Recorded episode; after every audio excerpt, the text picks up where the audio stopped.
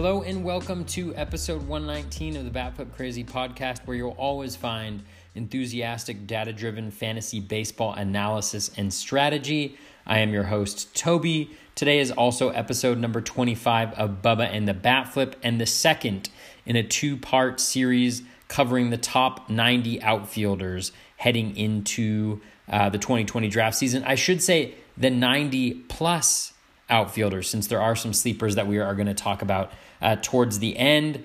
Uh, this is the last of our hitter previews. Uh, for uh, the year. We're going to be going into starting pitchers and relief pitchers the next few weeks. So, should be a lot of fun. Hope you enjoyed this one. It is full of content.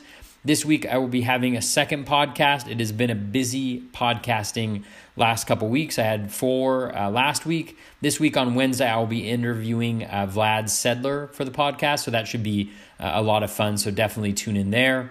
As always, you can reach me on Twitter at BatFlipCrazy. If you have not already, please do uh, go to iTunes and leave a five star rating and review if you do enjoy the podcast.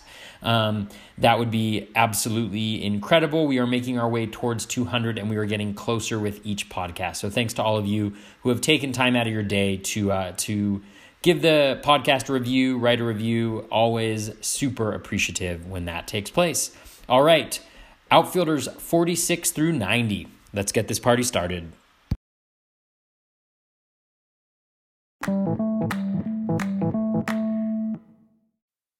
And welcome back, everybody, to another episode of Bubba and the Bat Flip, episode 25, Outfield Preview Part 2. 46 through 90 NFBC ADP online drafts since February 1st. These are the guys that people go, Why are you talking about so late? Well, because you're actually going to draft a lot of these guys, especially in five outfielder leagues. So this is where you get some of your value. Say, you know, do this pocket aces thing. And, you know, guys that do pocket aces, you might find them on Twitter at Batflip Crazy. Toby, how we doing, man? We are doing uh, great, Bubba. Excited for another epic outfield preview. It's something that we have done now for two years. And so I'm really excited this year that we've broken it into two podcasts instead of one three hour one. So excited to, to cover the uh, the back half and things are getting crazy. You know, we're getting really close to draft time. Drafts are already happening. And so it's just been a really fantasy baseball filled week. I would say. I know I know it's been similar for you.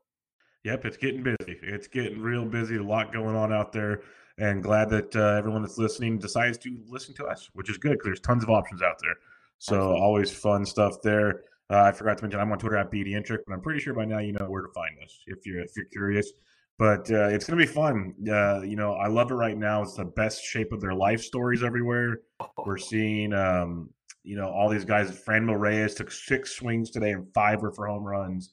Uh, it's, a, it's a beautiful time of the year, but we could talk about that forever. There's actual games later this week, so we're gonna have some fun news and notes probably coming up in the in the upcoming weeks that might change our decision. As you mentioned, draft season is in full force and about to really crank up for you guys in the high high stakes NFBC stuff. But let's go into it. 46 through 50. We're into it in our groups of five, like we did last week. Kind of talk about them hit and miss there. But uh, some fun ones here because there are some questions on JD Davis. We'll talk about him later. But He comes in at 46. Willie Calhoun, 47th. Lorenzo Cain, 48. Hunter Dozier, 49. And Bryan Reynolds at 50.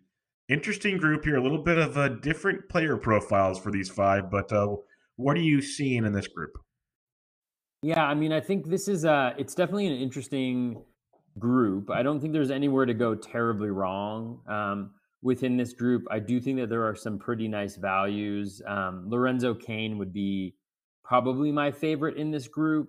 Um, his projection has him at about twelve dollar um, player this year.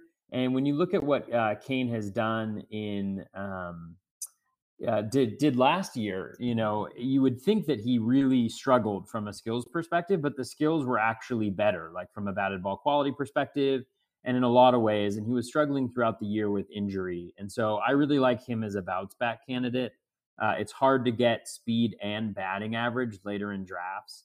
Um, and while his his uh, ATC projection is is in at uh, 279 with 19 uh, stolen bases, um, you know he he definitely has a a long history of doing better than that in the batting average department. So he's kind of the one out of this group that that stood out to me as somebody that I have been targeting previously in drafts if I need speed or I need batting average. Um, I know folks um, had a lot of questions about JD Davis, um, which I'm sure we'll we'll get to in a little bit. I think one of the things that's interesting as you get into this part of the draft is you're starting to get guys who aren't necessarily projected for you know 600 plus plate appearances so somebody like JD Davis, you know, right now the projection is for 477 uh, plate appearances. He's obviously pretty bad uh, on it from a defensive perspective, and so um, you know it'll be interesting to kind of see where he falls because a lot of guys in this group, if they can get, um, well, actually, really JD Davis, um, if he can get more more plate appearances, then obviously he becomes a much much more enticing guy you know improvements across the board last year better better plate discipline better contact harder hit. The ground ball percentage is down slightly but still pretty high at 47% so again depending on the way you look at it like either room for increased power if he can get that down a little bit or you know a cap on the ceiling uh, in terms of the power because of the high ground ball rate. Um, so those guys are really nice. I mean i could really spend a lot of time on each one of these, but I will spare our listeners and, mm-hmm. and ask you what what you feel about this kind of group of five. It's it's a group that I think when we talk about roster construction, these players all help in a different way. Yeah, some help in similar ways, but they all kind of have their own little niche. Like you said with Lo Cain, it's amazing when you look at his player profile. He's never been really more than a 15 home run guy. He's been double digit homers for three straight years. But what we love is the stolen bases, and he was banged up a lot last year. So if you can get back to that 20 steals plateau, like you were saying, you maybe get over that plateau and you know get you the batting average to go with it. Lead, uh, hitting towards the top of that Brew Crew lineup, scoring some runs. He could uh, actually be valued because if you look at where he used to be getting drafted, 40, what what I say, 46, 47, where he's going right now, 48 is not normal for Lorenzo Cain. So uh, he he could return some nice value as you were saying with your your numbers here. Uh, JD Davis, I agree. The the Statcast metrics are off the hook he's another guy that just needs the designated hitter. It's that simple. He just needs the DH. His defense is atrocious. And it's so bad that they're already saying, and this has been the argument on Twitter, and people think I don't like JD Davis, but I love JD Davis. He is a StatCast monster. He's a great DFS asset when a lefty's on the mound.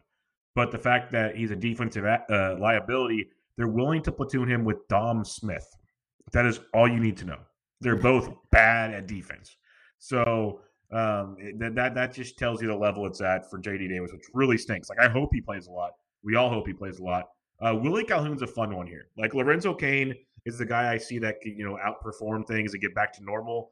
Willie Calhoun's got that ceiling because he was once a high high prospect in the Dodger system. He's got power. He's got average, a little bit of everything. He can give you four categories. He just ain't running. Big boy is not running, but he can give you four strong categories at this point in the draft and I like his upside probably the most in this group. Uh, Hunter Dozier's awesome. He's kind of like a JD Davis light to me. The Statcast metrics are really strong. Can he do it again? Type thing. JD Davis Davis had the better pedigree. Dozier did it. We'll have to wait and see. And then Bryan Reynolds, batting average guy on a very bad offense. So be careful. And if Jarrod Dyson's leading off and not Bryan Reynolds, that lowers things a bit too. But uh, it's a fun group. Like you said, very, very fun group. I would love to see Willie Calhoun's my favorite target in this group, though. If you're uh, if you if you have a very safe team up to this point, I think Willie Calhoun's that guy. If you don't need steals, can cover four categories for you and has a very high ceiling in average and in home runs that uh, maybe not as easy to find that point in the draft. Yeah, I, I just on on Calhoun, um, I think you're right on. Like just like Davis last year, he improved his plate discipline, had better contact, hit the ball harder uh, lowered his ground ball rate. The the profile when I talk about like the four um, legs on the stool, he checks every single box except for maybe the Statcast data. His Statcast data isn't off the charts, but um, agree with you there. Really, uh, really like he's interesting. I haven't drafted him yet. I wish I had a share somewhere, um, but he's definitely an interesting profile for sure. Well, he, he's a tough one because it's he's one of those guys we've talked about it before, like in the barf recap that you have to go get your guys. There's a lot of people that are savvy to the to remembering how good he was. People were drafting him towards the end of drafts last year, hoping he get to play, and that was kind of a wishy washy situation last year.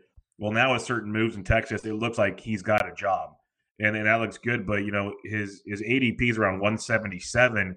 but he's gone as high as 152. So you're talking 25 picks. That's almost two rounds in an NFBC. So that's like you really need to decide: do I want him or do I not? He's gone as low as 204. So it's, we're going to see a lot of gaps at this point in the draft of, of plus and minuses because of the different talent levels. And these guys, like I said, are a lot of roster construction type players. But uh, Calhoun's one of those guys that he can he can be very very interesting to say the least.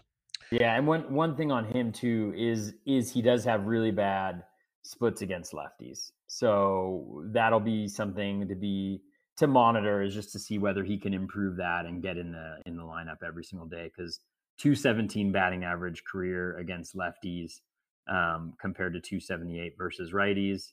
So, you know, a 70 WRC plus against lefties. So that's something that's to monitor and know like when you draft him at that point in the draft, you may be getting a guy which you can platoon, which is good and bad, right? Because you get the best mm-hmm. of what he's able to produce, but you also need to be kind of monitoring the lineup really closely and, and swapping him out um, when there's when there's a number of lefties that he's going to be facing. That, that's a good point. Yeah, thirty percent below league average is not good for pitchers. So something to keep an eye on it, and it, it's we're going to keep beating it beating it home uh, in the rest of this podcast. And a lot of these guys, majority of them, aren't going to be playing 100 percent of the time, maybe not 90 percent of the time with their, their positions. Lots of platoons here. There's a few. We got a couple coming up that don't understand the draft prices, but uh, that's most of them. Uh, 51 through 55, Aristides Aquino, uh, Adam Eaton, Alex Verdugo with his bad back. That number I can see dropping down. He's gone as low as 271 of late. So I think that one's going to keep plummeting. Uh, Jock Jams and Avisail Garcia. So another interesting group of five. How do you break these guys down? Yeah, I mean, for me, the one that I really love, and and, and maybe it's just maybe I've got a type, Bubba. But um, when you look at, uh, and I didn't talk about Bryan Reynolds in the last one. I do, I do like Reynolds a lot as well. But Adam Eaton um, in this group really stands out for me. He's an eleven dollar player. The the second closest is Verdugo as an eight dollar player.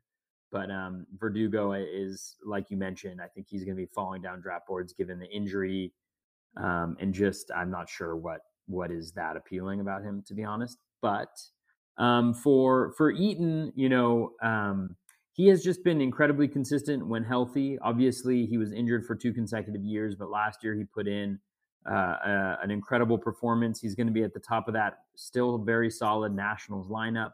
He's an OBP guy, so he gets on base a ton. Um, still steals a decent amount. Um, he's projected for uh, 13 stolen bases, 13 home runs, and 284 batting average by ATC. So he's a he's a batting average helper at this point in the draft, a stolen base helper at this point in the draft, and that's also in 584 uh, plate appearances for Eaton. And so obviously he's an older he's an older guy, 31. So they like to give him a little bit of time, maybe um, here and there um, outside of the lineup. But last year he had 656 plate appearances. So if he can stay healthy, you know, if you increase the plate appearances, you know, by uh, you know 50 or so, um, which if he's healthy, he's likely to hit at the top of that lineup, then it becomes even more interesting because you're talking about, you know, a 15 15 guy with plus batting average at this point in the draft. So I really like him a lot in this group. Um, I think the other guys, I love Avisail Garcia. I think for him, I've been a big fan for a long time. He's one of these hyper aggressive guys that, despite swinging and missing a ton, he has a really nice K rate. He really had a you know a nice season, a nice rebound season last year with the Rays. He's a fast guy. He's a kind of a statcast darling. Hits the ball really hard, but he also hits the ball on the ground a lot. I love the the fit in Miller Park because he goes to right center a lot. If you want to get excited about Avisail Garcia, just do the whole spray chart overlay for him because it's like uh, more home runs galore. Again, that's not scientific, but I really do think it'll allow him to be the best hitter he can be. You know, going, uh, hitting the ball up the middle, hitting it to right center. Um, just a really exciting guy, and he is in a platoon with Ryan Braun, and so that's just something to monitor. I don't think the plate appearance was, will be there, but if he is very good, then on a team that needs a little, uh, little bit of offense, maybe, um, you know, compensating for the loss of Moose, uh, he he could he could step in there on a regular basis, I think, because they their lineup is not as that that impressive uh, from my perspective. A similar guy to that is Aquino, obviously huge kind of risk reward guy, another super aggressive guy. The stat cat metrics really really like him, but he's definitely come back to earth even in that department. since he started. But I think what is intriguing is the eight stolen bases to go along with the power. Uh, Joc is a really nice guy to have in there to rotate kind of in and out. Um, does he become, if he stays with the Dodgers, does he become more of an RBI guy than a runs guy? Since he probably, he says he won't be at the top of that lineup, he'll probably be batting further down. So that's going to lose him some plate appearances there. And then Verdugo is kind of the least interesting for me. Obviously, the contact profile is super exciting with the high batting average, but I don't think Fenway may be good for the batting average. I think it's going to be tough for the power. It's really tough on lefty power unless he can go to the opposite field. And I don't remember him as a particularly strong opposite uh, field guy. Um, and then also the injury. I mean, you know, what is it? Stress fracture in his back. I think that does not sound yep. um, all that interesting. His Statcast metrics are poor. I would say there's nothing that like jumps out and at being like, ah, this is something I can latch onto and say he's going to improve his batted ball quality. And he also has a really high ground ball rate. So a lot of adjustments that he's got to make there. That's enough yellow flags for me that in this kind of zone of the draft, uh, I'm gonna I'm gonna be a pass on him. Yeah, Verdugo, it sucks because I, I liked him going to Boston, getting everyday playing time. He's got a, a pretty solid average, a little bit of speed. I think he's still developing his power. And yes, Boston's not a great place for that. But uh, with his back injury that took him basically out at the beginning of August last year, the fact it's still a problem and they're saying he probably won't be ready for opening day is troublesome to say the least. And that's another they probably signed Kevin Pillar. So it's a nice nice option out there to uh, for the Red for the Red Sox, but really struggles for uh, the fantasy world. Uh, Jock Jam's great in a daily league because he's going to likely get platooned for the most part.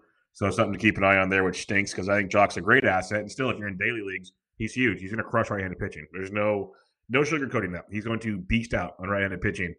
Uh, Aristides Aquino, it's it's tough. He he came on like a world beater, like you were saying, and then the last like month of the year, it felt like he just disappeared. They they figured him out, and to say the least. So now it's his turn to make adjustments back. Not saying he can't, but there's a lot of mouths to feed in that Reds outfield, and I'm not sure I want to be taking a pick on Aquino right here. I love Avi, Avisail Garcia. I've always been a big fan. He has, um, you know, 20 homer, 10 plus steal upside because he can run a lot better than people think hits for a good average. The points you made about Miller Park are tremendous for him. He, he can really thrive there. I'm curious about the platoon situation because Braun and um, oh, why am I skipping? Smoak are going to platoon at first base, but Braun's also going to platoon in the outfield with Garcia. So I'm wondering if Abby gets like three quarters of the playing time. It's not as much a 50 50. And so he still gets, you know, say 500 something at bats. That can be strong for Avisail Garcia. He isn't going to be the everyday guy, though, like you said. So we got to keep an eye on that. But at this point in the draft, I think he does bring you some nice return on investment. And then Adam Eaton, like you said, uh, he's like that guy that people just look at and go, "Nah, he's boring. He, he's not fun." But uh, he's he's very very good because he's going to give you a little bit of power, a little bit of speed, actually more than a little bit of speed. He's going to score runs. He's going to help you in pretty much, I'd say, four to four and a half categories because he's not going to drive in a ton of runs, but he's going to help you a lot of other places and it's going to be really interesting. Uh, some reports came out since the last time we recorded, Toby, and I just want to get your quick thoughts on this. The uh, Davey Martinez has some ideas for that Nats lineup, and the projections are showing now. This is kind of what he talked about. They're going to have Victor Robles lead off, Adam Eaton second. Yes, yes. Adam Eaton second, Trea Turner third, and Juan Soto fourth. So, by your response, I'm pretty sure you agree with me on Victor Robles how much does that like move him up for you? Because him leading off runs stolen bases galore, right? Yeah, I mean, uh, I hadn't seen I hadn't seen like confirmation that, that that's what they were going with.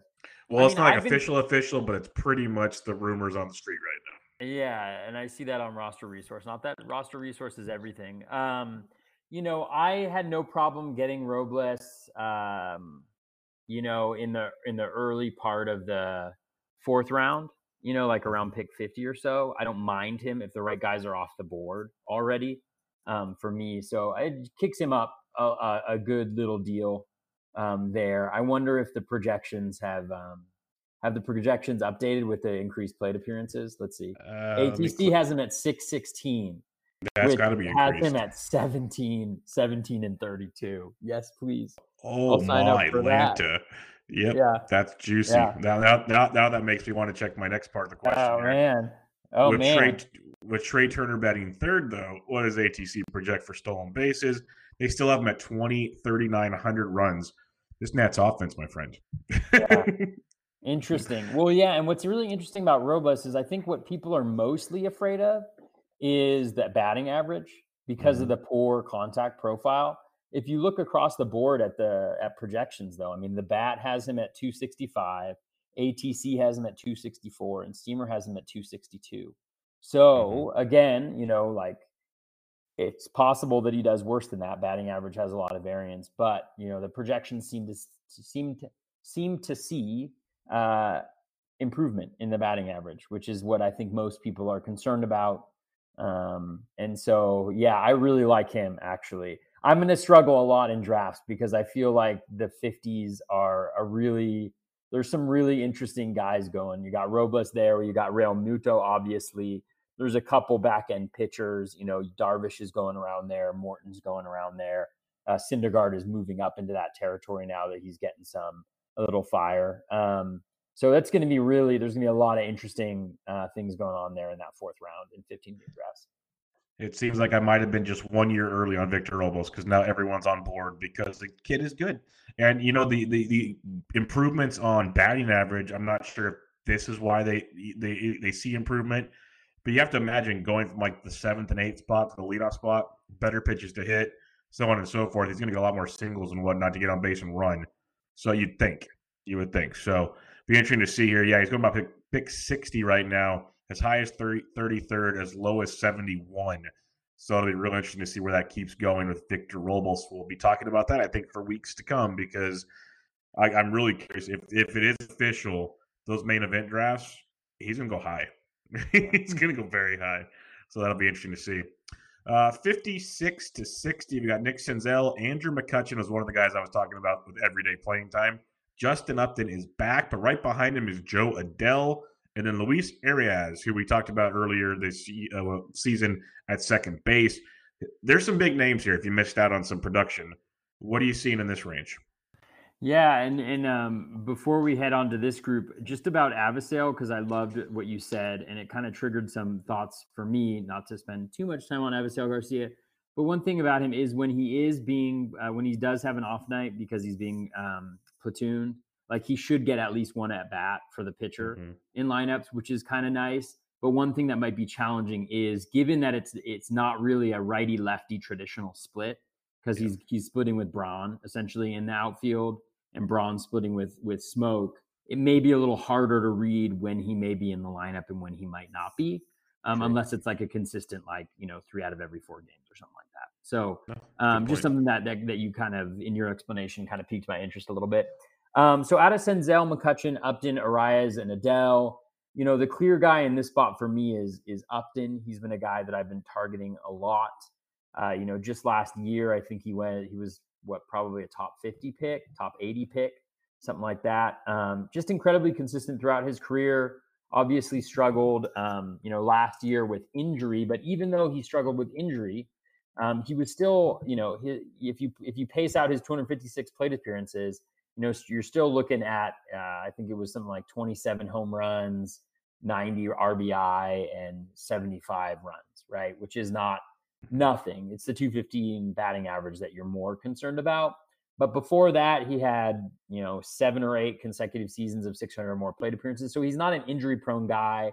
He's only 32. So he's not, you know, 35, 36. He's not pushing it still held the walk rate. So I think he's going to drive in a crap ton of runs.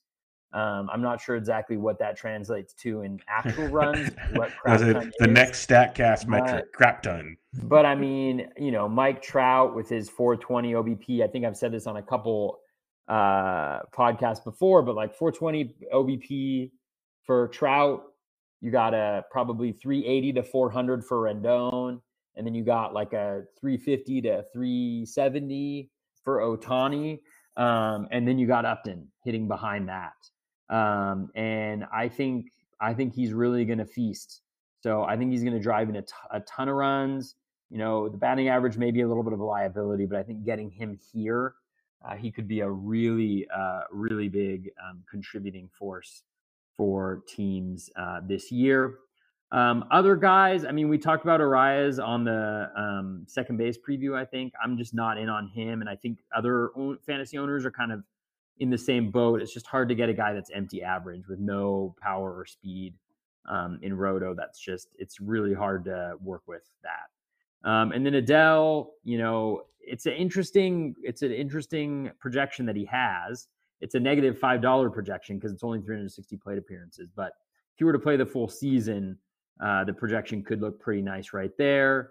Um, Senzel is also interesting, but it's just it's such a crowded situation there, and the injury history for him is a little bit of a concern. But you know, only 476 plate appearances in that projection, and and if you could get full playing time, you're looking at close to 2020 guy there. And then McCutchen finally, you know, I watched a little bit of his batting practice, and again, I don't want to like overblow things, but I know they mentioned that he tweaked his left knee a little bit in one of his first batting um, first uh, batting practices, he did not look awesome. I didn't feel like, and I don't know whether I should judge that at all. But um, in a batting average league, he's not as good as OBP, um, but still, I think pretty solid uh, right here. So if I were to order them, it would be kind of Upton, McCutchen, probably Senzel, Adell, Arraez. But um, I'm probably, you know, Upton's probably the guy in this group that I'm really going to be targeting. What about you? Yeah, we're pretty pretty similar on this one. Like uh, Senzel, I love the talent. It's just a question of can he stay healthy. It's crowded uh, in the outfield. There are there are rumors that he might move to shortstop and help out there, and that would help a ton uh, for his playing time. But it's a tough gamble because as we're going to start talking about guys like Adele and some other players uh, in the future, you can only afford so many gambles that aren't going to play all the time on your roster. So I like Senzel a lot. If you're good with his upside or you want to take that gamble, sure it's just it's a tough one at this point in the draft because I do love Justin Upton. It's a guy you got 30 plus home run potential coming to your lineup. Gonna drive in, like you said, a crap load of runs. I think that's uh, next to xwOBAcon on the Statcast metric. It's For very sure. very accurate. Um, so I, I, think he's gonna just dominate that lineup. And the average, like the projections having about 240 ish. He's better than that. I know he had a bad year last year. He's like a 260 guy, in my opinion. So it's still not a great average by any means, but he shouldn't crush you like he did last year. So I, I, like to see him bounce back quite a bit.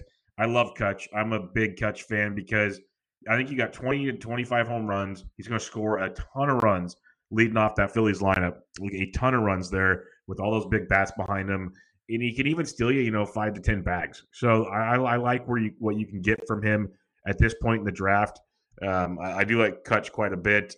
Arraez, yeah, he's good. He's not going to fit your outfield at this point in time you're drafting him as a late second base or middle infielder. That's all you're doing with him, and his his draft price is going up a bit, which, which makes it kind of kind of tough. And then last but not least, Jo Adell, the kid's a stud. I'm not one that usually drafts guys that haven't played in the bigs. Just not my thing. He's very, very good. I don't think he's going to be a bad pro player. Just does he do it this year? Does he go? Does he go Vlad Guerrero on us, and he takes forever to come up, and it's kind of underwhelming. At least you're not drafting him where you have to draft Vlad. That's good but it's tough to see. Like you have to watch camp really closely because I know they want to use him, but it's a matter of when and how. So it's a good pick, risky as I'll get up, but he, he's a, he's a good ball player. But I'm with you. It's like McCutchen and Upton are the two guys I want in this range, and then you kind of can pick, mix and match from then on out. All right. After Jo Adell and Arraez at 61, you got Austin Hays, 62, Brian Anderson, 63, Nomar Mazara, 64, Jon Berti, 65, Hunter Renfroe. Um, this is a range where one of you, you got a couple of your boys right here, Toby. Yeah. Yeah, no, this is uh this is kind of a it's an interesting grouping for sure. I mean, my top guy out of this group is definitely Brian Anderson. Um, I think we talked about him in the third base uh, preview as well, but he's a guy. He's ten dollars right right here where he's going. I know he is pushing up drafts, but he's easily got everyday playing time in that Marlins lineup. While the Marlins lineup is bad, and it will continue to be bad. It's not going to be quite as bad as last year. They moved in uh, the fences, which I think should help Anderson a little bit from a power potential. And I think when you look at a lot of the underlying metrics, like he's just been kind of slowly putting it together um, from my perspective. Um, you know, he's got a really nice max exit velo at, at 114. Um, his barrel rate is decent at six per plate appearance. His exit velo at around 90 miles per hour, per hour is solid um, and um, you know improving.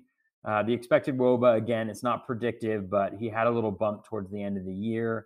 I think he just strikes me as a guy who's putting together, and he has that higher ground ball rate, which I think he can Um, if he can continue to lower, which he started to do this year, um, then I think there could be another level um, for him. So I really like him, and he's also going to contribute a little bit of speed, uh, solid batting average as well. So Anderson, I think, is head and shoulders for me above the other guys in this group. Uh, Hays actually interests me quite a bit after seeing the projection, digging in a little bit. Like there, there's you know, if you take that projection, 20 home runs, eight stolen bases, $4 player, right? 252 batting average. He's had higher batting averages throughout the minors. Um, and the contact is is decent. Um, that's in 491 plate appearances. So if you bring that up to 600 plate appearances, I don't see why they wouldn't play him on the regular, uh, the Orioles, that is. You know, you're, you're looking at the potential for like a 24, 25, 10 season uh, which is really, you know, which is really nice. Um, and it's not a great lineup, but he does play in Camden, so he's definitely interesting me a little bit more um, than he has before, just by kind of looking into the projection, looking at him a little bit. I was disappointed in the Statcast metrics. Um, there's nothing really to write home about for Hays. You know, like there's just nothing that's super interesting in in anything he's done from a Statcast perspective. Um, so that's a little bit of a bummer, but I, I think just the volume uh, should definitely be there. Um, you know, Renfroe, 34 home runs and 554 plate appearances. I tweeted about him when he was traded. There was this really interesting period earlier this year where he seemed to put everything together, where like the ground ball rate was low. He was hitting the ball like bananas hard, like just unbelievably hard.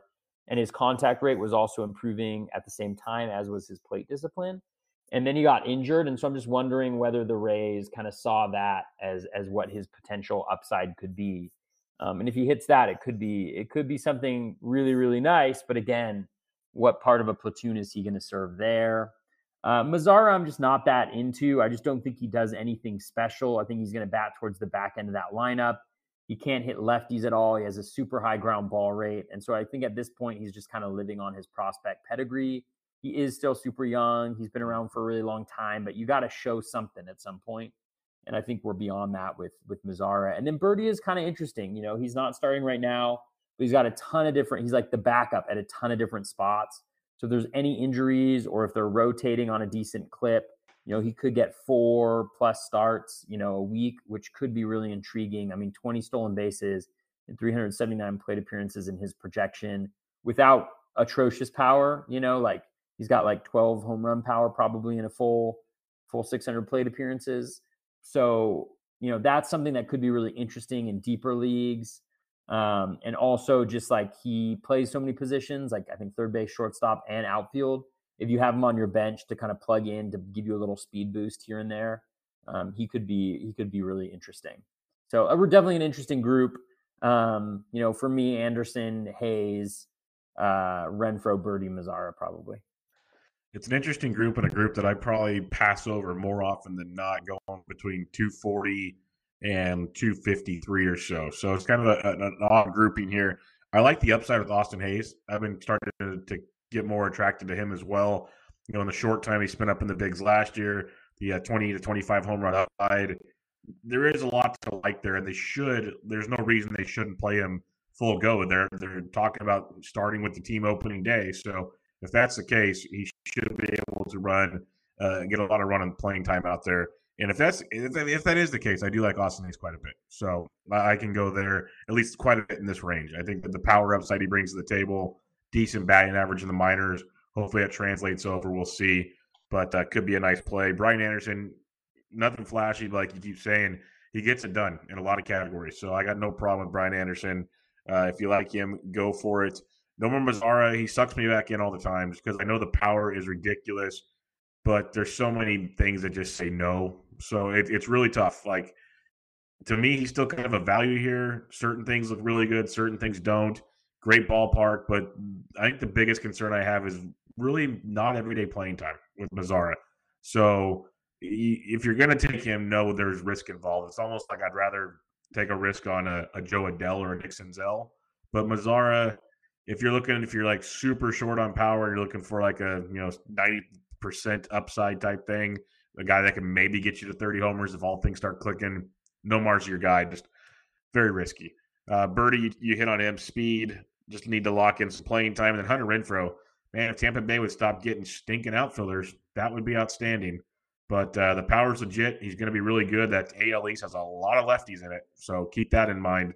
But uh, it's hard for me to jump on that, just not knowing the playing time situation there. So this this area really gets me. Like, you know, Anderson's probably the best here, like you said, and like Hays second. But a lot of playing time questions, and it makes it very tough to jump on board. 66 to 70. You got AJ Pollock, Ryan Braun, Mark Canha, Shogo Akiyama, and Shin-Soo I like this range a lot better than the previous five. What are you seeing here? Yeah, I just think Ryan Braun is awful. He's terrible. Nobody should ever him. Just kidding, Bubba. I would never ah. say that about your guy. Um, I who I, I actually Braun. I actually owned a ton of Brian Ryan Braun last year as well. Uh, yeah, no, this is definitely an interesting an interesting group. Um, for sure. Like there's a lot of guys that I well, not a lot of guys necessarily, but I have a lot of con uh, Mark Canha. Uh, if mm-hmm. you look at you know what he was able to do when he got regular at bats with uh, the A's, I think he's going to be in there every single day. He does not have platoon splits.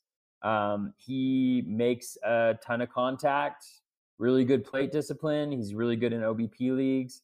Hits the ball really hard um, was just really good in the second half last year from a batted ball quality perspective.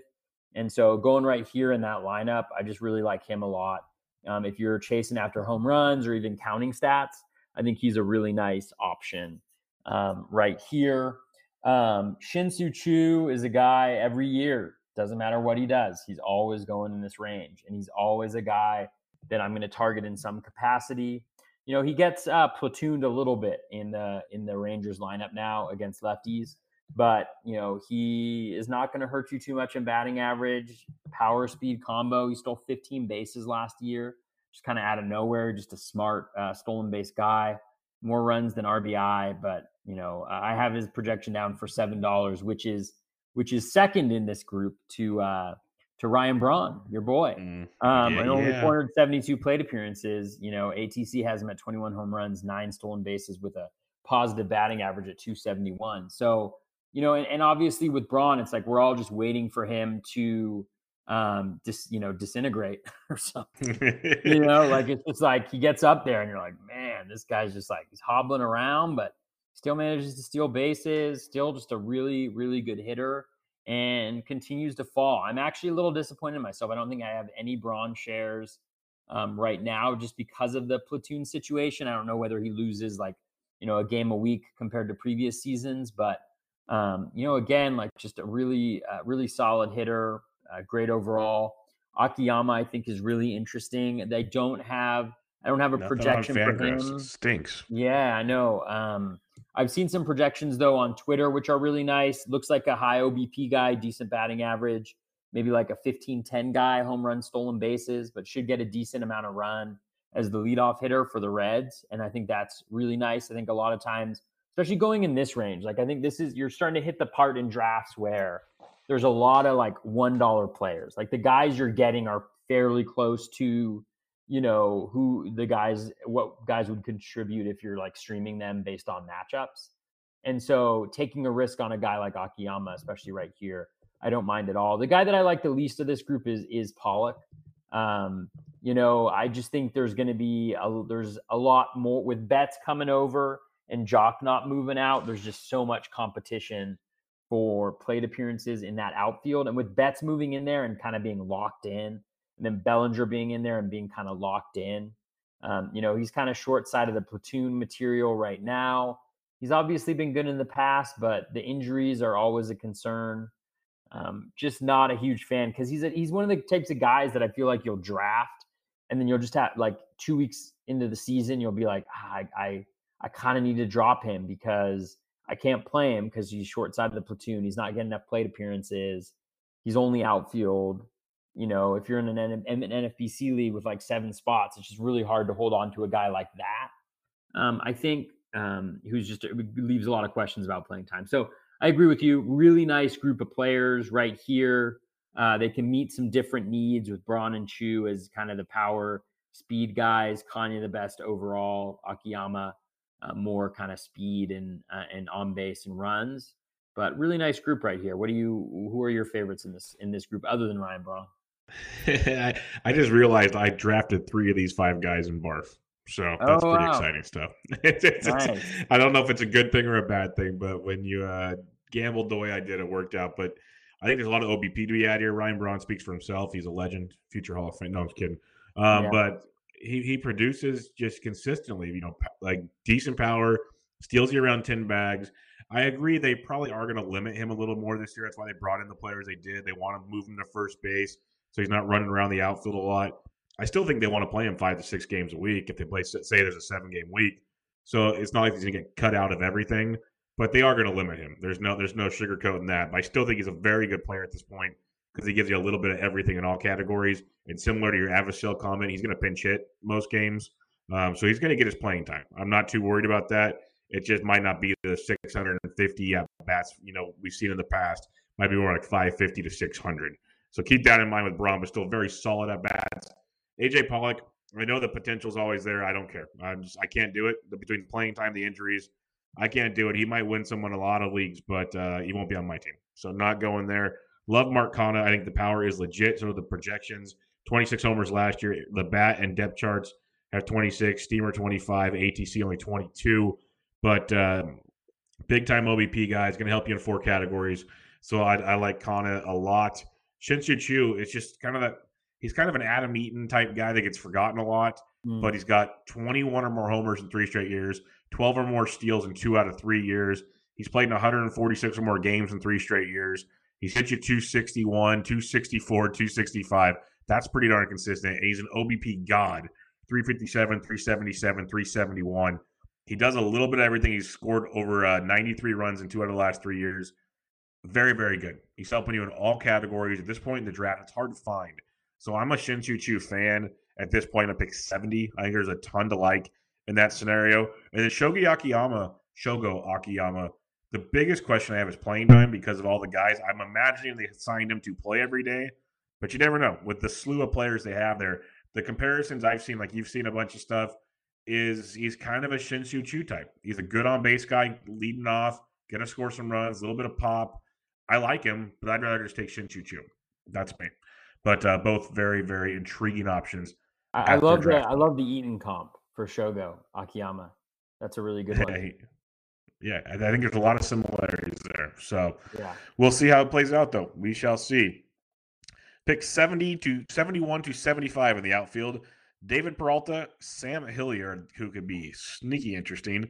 Randal Grichuk, uh, poor Wil Myers, and Austin Riley. So this is quite the five. Some like real big questions to be had here. What do you think on these five? Absolutely, this is a fascinating group right here. I think, um, and and and uh, I, I would venture to guess that w- that a player that's in this group is going to, um, you know, do a lot better. Is going to earn a lot of value for some of their owners. The question is which one. I mean, you mentioned Hilliard being interesting. He's a guy that I'm targeting in a lot of shallower drafts like my 12 team draft just as like an upside play if he does get even the strong side of the platoon in the Rockies. Uh, the projection is pretty nice, um, but when you look at the Statcast data, he's one of the Statcast guys. I mean, he's he's he's solid uh, other places as well, but like Statcast data, eight percent barrels per plate appearance, very very nice. Um, 96 mile per hour line drive fly ball um, exit velo, which you know according to uh, Alex Chamberlain's update on StatCast correlations year to year. That is the stickiest of all StatCast batted ball uh, power metrics. 114 max exit velo and then 93rd percentile in terms of sprint speed. So you're looking at a guy, um, you know, again, like just taking his projection. If you, it's for 337 plate appearances, 14 home runs, eight stolen bases. You know, you nearly double that. You're looking at a guy who uh, could hit 25 15 um, you know in cores i think that's a really he's a really nice guy to take a pick at um, right here randal grichuk is always underappreciated and mm-hmm. always just a lock for like 30 home runs um, he is a guy that i will probably get in a lot of drafts just because i'm oftentimes chasing power and he's a guy who has it i mean 29 home runs projected in 565 plate appearances. Like, uh, I think it was Rob Silver who had a tweet earlier, like, like who's who's not projecting Grichuk to get everyday plate appearances in that Blue Jays lineup? Like that's what he is. He is he's going to be in the lineup every single day, and that power could be really great. One thing I think that's interesting about Grichuk, I um I really liked him heading into the second half last year. He was like kind of one of my guys, like middle of the year. I said should have a nice second half. I think he did okay with his second half. I should should have looked at this ahead of time. Um, yeah, he had 16 home runs and 260 at bats or in 274 plate appearances. Sorry, 42 RBI, 34 runs. So in only 274 plate appearances, right there.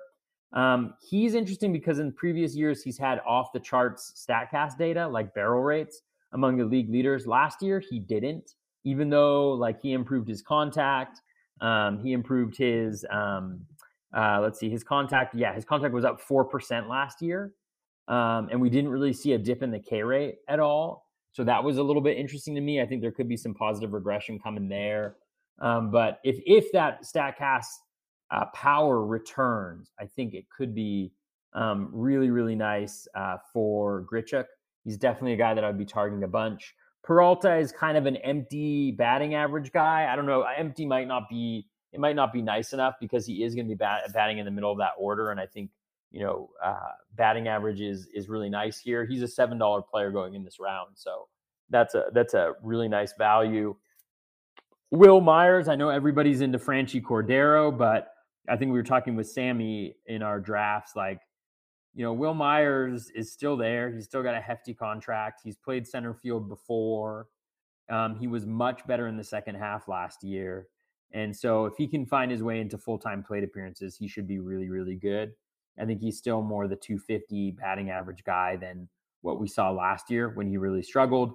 And then Riley, like, you know, Riley, even Riley's projection is is is fine. You know, like for a one dollar player, you're taking a shot at him. I know Johan Camargo has the starting spot uh, right now, according to you know spring training reports that I've seen. Um, so Riley may start out at AAA, but he could be a guy who starts out at AAA. Everybody drops him, and then when he comes back up, he may not garner as much fab interest as he did last year, of course.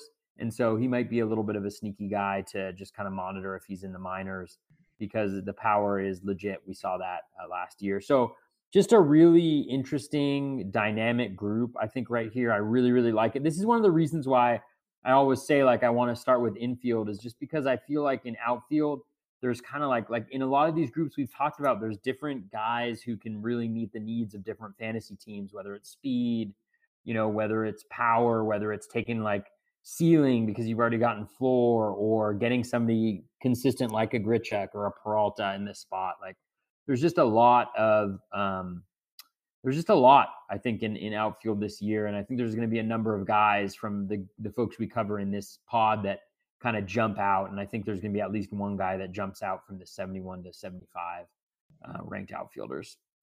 100% agree with you. I think this is a really big upside group. I like David Peralta as probably not the most upside, but just the most like solid plat like portfolio. Like, yes, he was hurt last year, but previous two seasons, 140, 146 games, 14 homers and 30 homers, but his runs and RBIs have always been pretty good. Good batting average guy. He should help you in three to four categories at this late in the draft. I think that's a really good play. He's going to be in the middle of that Diamondbacks lineup. That's going to be good. Uh, so I, I, I am a David Peralta fan. I think there's a lot to like at that point in the draft. Uh, Sam Hilliard, I'm a big fan of. Just like you said, you're you're targeting him a lot. I know he was. We talked about him as a big um, Fab acquisition last year because this dude runs in the minors 12, 30, 37, 23, and then last year minors and bigs combined 24 stolen bases. So 23 or more steals in four straight seasons and that 12 stolen base year was in 60 games. So the dude runs like crazy, hits for a pretty good average. Um, he even had a ton of power in recent years. Like if he just plays a full season, a full season, there's legit 2020 upside at this point in the draft, which is a lot to ask for the Rockies to actually play a talented player a full season when right. he's younger than like 25 years old. That is difficult for them to, to wrap their head around. But this guy is that good. Like really is that good. So if he gets the the the the nod here, he's going to be extreme value at this point in the draft. So I love uh, taking some chances on Sam Hilliard, Randal Grichuk. Like you said, I think I wrote about him before last draft season. The yeah. dude just mashes. Like you said, thirty plus homers. The average sucks. The average has really never been that good. but runs, RBIs, home runs at this point in the draft, he's going to crush it. It is weird looking at his StatCast metrics. How everything dropped last year in a season where the ball was the bouncier than ever. So it, it was real kind of kind of have to scratch your head a little bit, and hopefully it's just one of those seasons and see where it goes from there. 100% with you there. Uh, Wil Myers better play every day, even though they're saying he's going to platoon. I have no idea, but if he plays every day, he's worth the value. But I'd rather handle like Grichuk, Hilliard, and Peralta. And then Austin Riley, good ball player. I'm just not messing with that right now. He probably outperforms this price tag, but he's he's not there for me. So uh, my favorite guy here is, is Hilliard, but then uh, Peralta pretty safe. Grichuk, if you need all the power, go get yourself from Randal Grichuk for sure. All right, 76 to 80. We got Niko Goodrum, Peraza, Mitch Haniger, Dylan Carlson, Cole Calhoun. We're getting to the doldrums here, Toby. What are you seeing here? We're going we're going deep, Bubba. I don't know. I don't know who would draft Niko Goodrum super early in a draft. Yeah. Uh, especially in there's no reason to do that. I don't know. I don't know who would do that when their buddy, their podcast co co-host, is uh, looking for a second baseman to uh, fill in a massive gap in their barf roster. I don't know who would do that. Do you, Bubba? No idea. no, it's I'm crazy. Crazy talk. Bitter. Only I'm not bitter at all. I don't know what you're talking about. He's on. He's on. Um, he's, he can trade for him if you want. That's true. It is a trading league.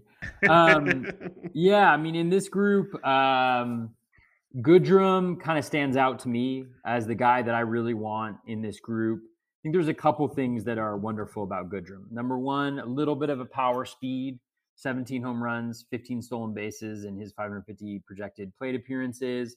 Isn't going to crush you in batting average. He should play every single day um, for the Tigers.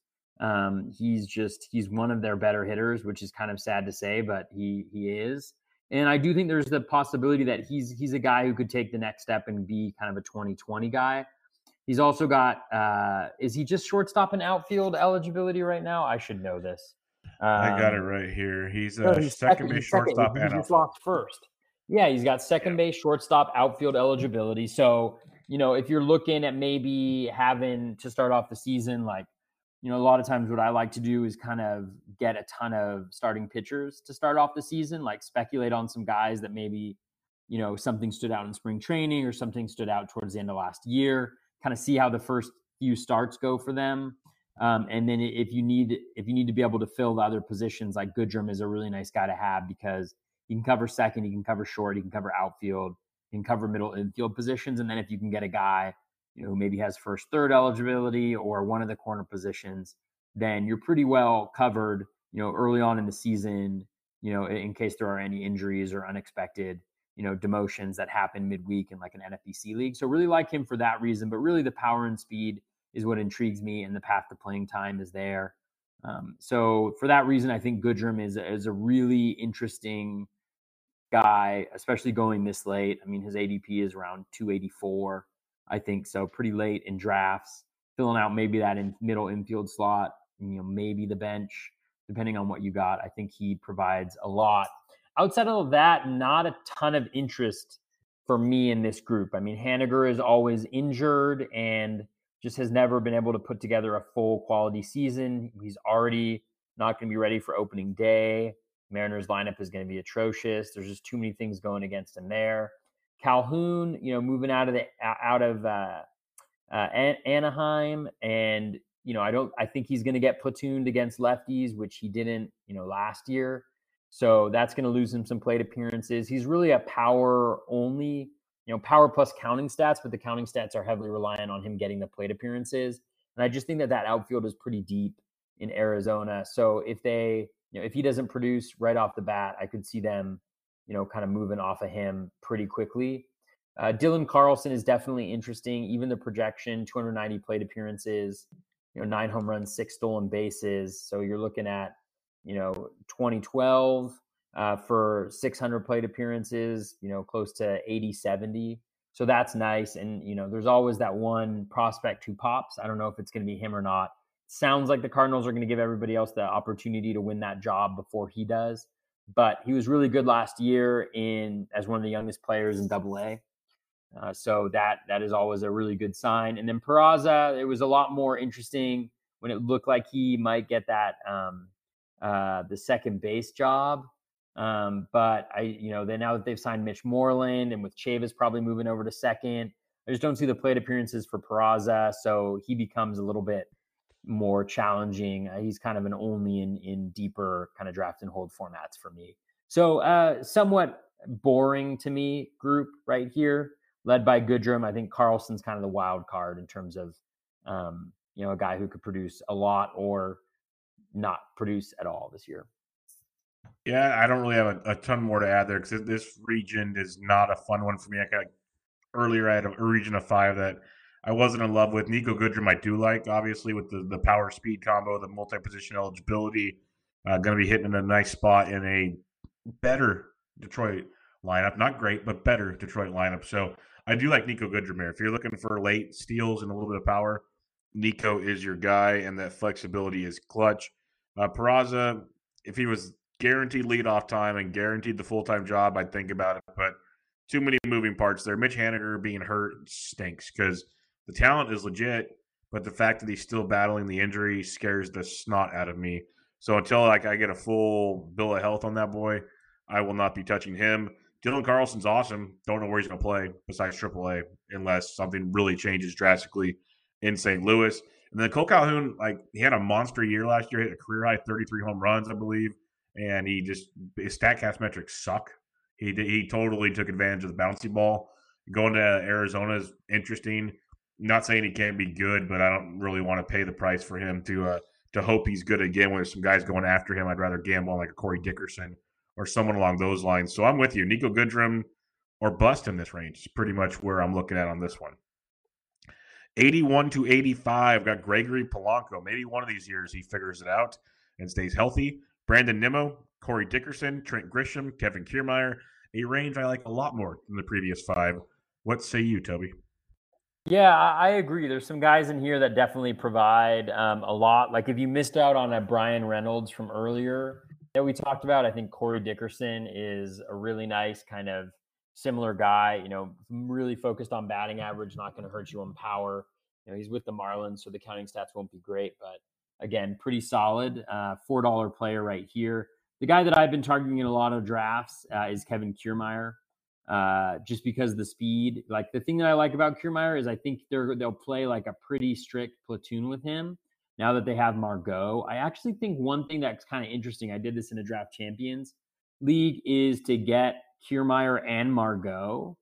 And if you, you know, again, like if you have seven spots on your bench, I don't think it's necessarily worth it. But if you just rotate in and out Kiermaier and Margot, um, you know, I think you could net yourself, you know, 20 to 25 stolen bases out of that position.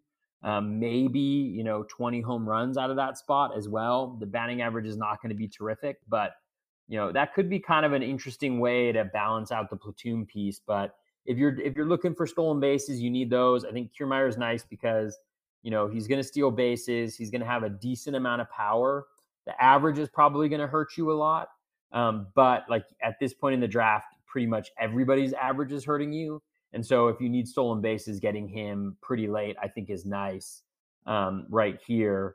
Uh, so I like him a lot. Uh, Polanco is a guy who this is exactly the time you want to be buying Gregory Polanco. You know, not when he costs you a lot, but when everybody's just kind of like tired of the injuries and he's a 2010 guy if he can stay healthy, you know, and hit hit the 500 plate appearance mark, you know, and the the Pirates won't be good, but he will have a path to playing time there, and he will get plenty of plate appearances if he is healthy. And so for that reason, like I mean, that roster resource has him batting in the cleanup spot right now. So I think there's a lot of reasons to like him as kind of a late uh, dart throw. Uh, Nimmo is is more interesting in OBP leagues just because he doesn't really steal and the batting average isn't great. He could be a nice source of runs, but I don't think that's enough to make him that interesting for me. Um, Grisham is maybe a little interesting. I really think it's a it's a massive downgrade um, in Park just because left-handed power plays very very badly in San Diego. Right-handed power isn't all that bad left-handed power is really tough. So he loses that. Um, you know, there's definitely some interesting stuff going on with the plate skills, really good plate discipline, really high contact, but the batted ball quality just has not been there um, to show that he can kind of na- take the next step. So, all in all, a fairly interesting group. Again, like there's guys that meet different needs. You know, like if you need speed, you got Kiermaier. If you need batting average, you have Dickerson. You need a little power speed combo, you got Polanco. So once again, a really nice uh, five group of five here, going very late at, in drafts that provide quite a bit of upside. I think. Yeah, Kevin Kiermaier is very intriguing because if he can play every day, which is a big if for Kiermaier between health and platoon, he's a, a massive power speed combo. So I, I don't mind that gamble at all at this point in the draft. You know, going you know 85th outfielder off the board, our 84th now, pick 320. That's that's some pretty sweet value there. So I do, I do like the Kevin Kiermaier comments. Just matter of playing time and health, which is a question with most guys at this point in the draft. Uh, C. Dick, Corey Dickerson, love him for batting average. A little bit of power upside. Should play pretty much every day with Miami. I don't see a lot of guys staying out of his way. Might run into 20 plus home runs for you. So he's he's a very nice batting average, a little bit of power upside as well. Brandon Nimmo is team OBP. That's where he's at. The neck injury scares the snot out of me, but he uh, is an on base machine monster and uh, maybe runs into a little bit of thump as well. So interesting play, risky with that neck injury. That just scares me. The fact he has to manage that going forward is not ideal. Uh, Gregory Polanco, I like how you said it's, you know, if you're to buy him, you buy him now because it's the cheapest he's ever been. And he's that's cheap for a reason. I'm not to hide that part. But man, the potential that we've seen from him between speed and power, you know, not the greatest of average, but what he can do and what he has done have been two different things. But most projection sites have him close to 2010. And if he can pull that off, and I think that's like a floor for him if he plays as many games as we're hoping, the upside's definitely there. So if you want to take a gamble on a Gregory Polanco this late in your draft, I got no problem with it all. I think there's a ton of upside there, like you said. This is the time to buy him if you want to take the risk. And then Trent Grisham, is a guy that's intriguing, especially if we get a, a word of more playing time. Because in the minors last year, he combined for uh, 32 home runs between three levels of baseball, most he's ever had, but and the bouncy ball, of course. But one thing he's also done in the, in the minors is run a ton. So if he can run into like say 15 homers, but still steal you 15 plus bases, I think there's something to be said about that at this point in the draft. But playing time will be the main thing with Trent Grisham, so something to keep an eye on in his case. All right, the last five we have here 86 to 90. We got Yaz, Mike Yastrzemski, Domingo Santana, Brett Gardner, Ian Happ, and David Fletcher. Interesting, interesting, interesting. What say you, Toby? Yeah, uh, it is an interesting group. Um, obviously, Santana is going to, I think, skyrocket up draft boards uh, after signing with Cleveland. I think our um, our draft ADPs are from February 1st. And so, you know, that's not going to account for him. I'd be interested to see actually where his min. He's gone as high as 202. So he's, he's jumping. As high as 202. Okay. Um, yeah. So I expect him to move up uh, a good chunk, which isn't a bad news, I think, because I think there's a lot of similar profiles to, you know, to him in uh, other places like deeper in the draft. One guy I really like this year, and I know he's kind of a trendy pick at this juncture, um, is Ian Happ. Um, I think Ian Happ, if he can get uh, playing time, could be could be massive. Um, he has a little bit of speed. We know that he hits the ball really, really hard. It's just a matter of uh, hitting the ball enough. And last year, he made some really incredible gains in that uh, department. So his contact rate was up uh, 8% last year.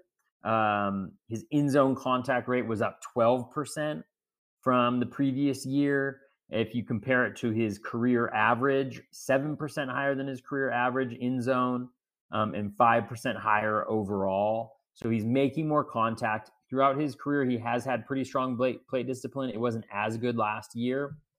Um, but you know, we know he's got power speed. ATC has him at 18 and six in 411. I think this the speed, you know, uh, so you're looking at like a 25-10 guy potentially, like close to that. I think there's definite upside on that as well, especially if you can get his confidence. Um, and then when you look at his Statcast metrics, it is all very nice. you know, 9% barrel rate um, per, per plate appearance, which is really nice. Again, only 102 batted balls, but 9% is really good. He hits the ball really hard in the air, 95.5 uh, miles per hour. His max exit velo is around 113.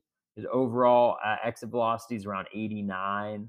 Um, so not great in that particular realm, but I think there's a lot to like where he's going in this draft, particularly with the Cubs. They have some uh, some questions in the outfield, just overall. And I think right now he looks like he could be their um, their center fielder, their starting center fielder. And so if he gets the bulk of, of playing time there, if he can make his way into 500 plate appearances, I think he's going to help a lot of teams. And he could be, the, he's the type of guy that has the upside uh, that, that could make him a league winner.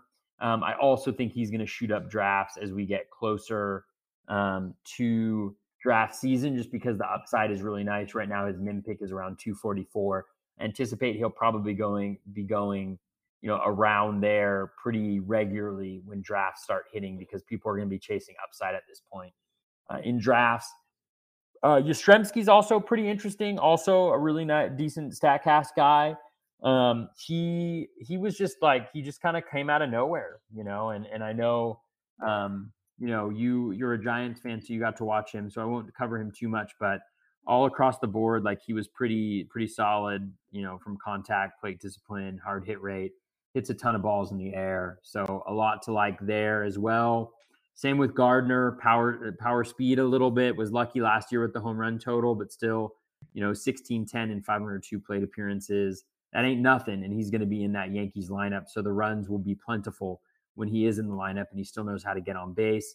Fletcher kind of falls into the Luis Arraez camp where he's just not quite, you know, the batting average just isn't enough to warrant um, you know, rostering him at this point in time, which is unfortunate because he's a scrappy little uh, player. Uh, I also am not sure exactly where he's going to line up. You know, he may be weak side of the platoon, kind of utility guy, but you got Simmons at shortstop, La Stella at second base. So maybe against lefties, he's in at second base. Third base, you have Rendon now. So no spot right there. He's not going to play first base for you. So maybe a little bit of outfield potentially, but he's kind of the utility guy. I don't think he does enough or, um, you know, will have enough access to plate appearances to do enough to warrant being drafted. At this point in time, he's a little bit of a handy guy and draft and holds. I haven't gotten him yet, but he does play every single position outside of first base um, and catcher, which is really helpful to have just to plug plug and play. So definitely a really again like this late in draft, there's still a number of guys here I mean, I'd love to have Santana, Happ, uh, even Gardner as kind of my final outfielders um, or on my bench. Uh, I wouldn't mind having those guys there. I think Ian Happ is a very, very fun. Like you said, his Statcast metrics are crazy good. 13.7% barrel last year. Um, you know, hard hit rate of 39%. He was 41 the year before. I love how his strikeout rate dropped from 36 to 25 last season. Walk rate dropped as well, but still 9.6% is pretty darn solid. Um, there, there's a lot to like with Ian Happ, and if he can get regular playing time, could be a big factor in that Cubs lineup and on fantasy teams. So I do like taking a gamble on Happ at this point in the draft. I think there is a definite upside in that one. Uh, Yastrzemski strangely has 20, uh, 20 home run upside. He doesn't do a lot else just because the Giants' offense stinks, but at this point in the draft, he's gonna you know give you a little bit of everything in in runs and RBIs. I'm not saying don't take him, but there's people that are really really excited about him. And as a Giants fan, they're gonna stink again this year. So just like I, I, I can't remember what pod it was on recently. I said go ahead and take their uh, their pitching because you get them super late and you can stream them. The bats is another question mark. So uh, be careful there. Uh, Domingo Santana is going to skyrocket, like you said. People are going to jump on that one. The helium will come.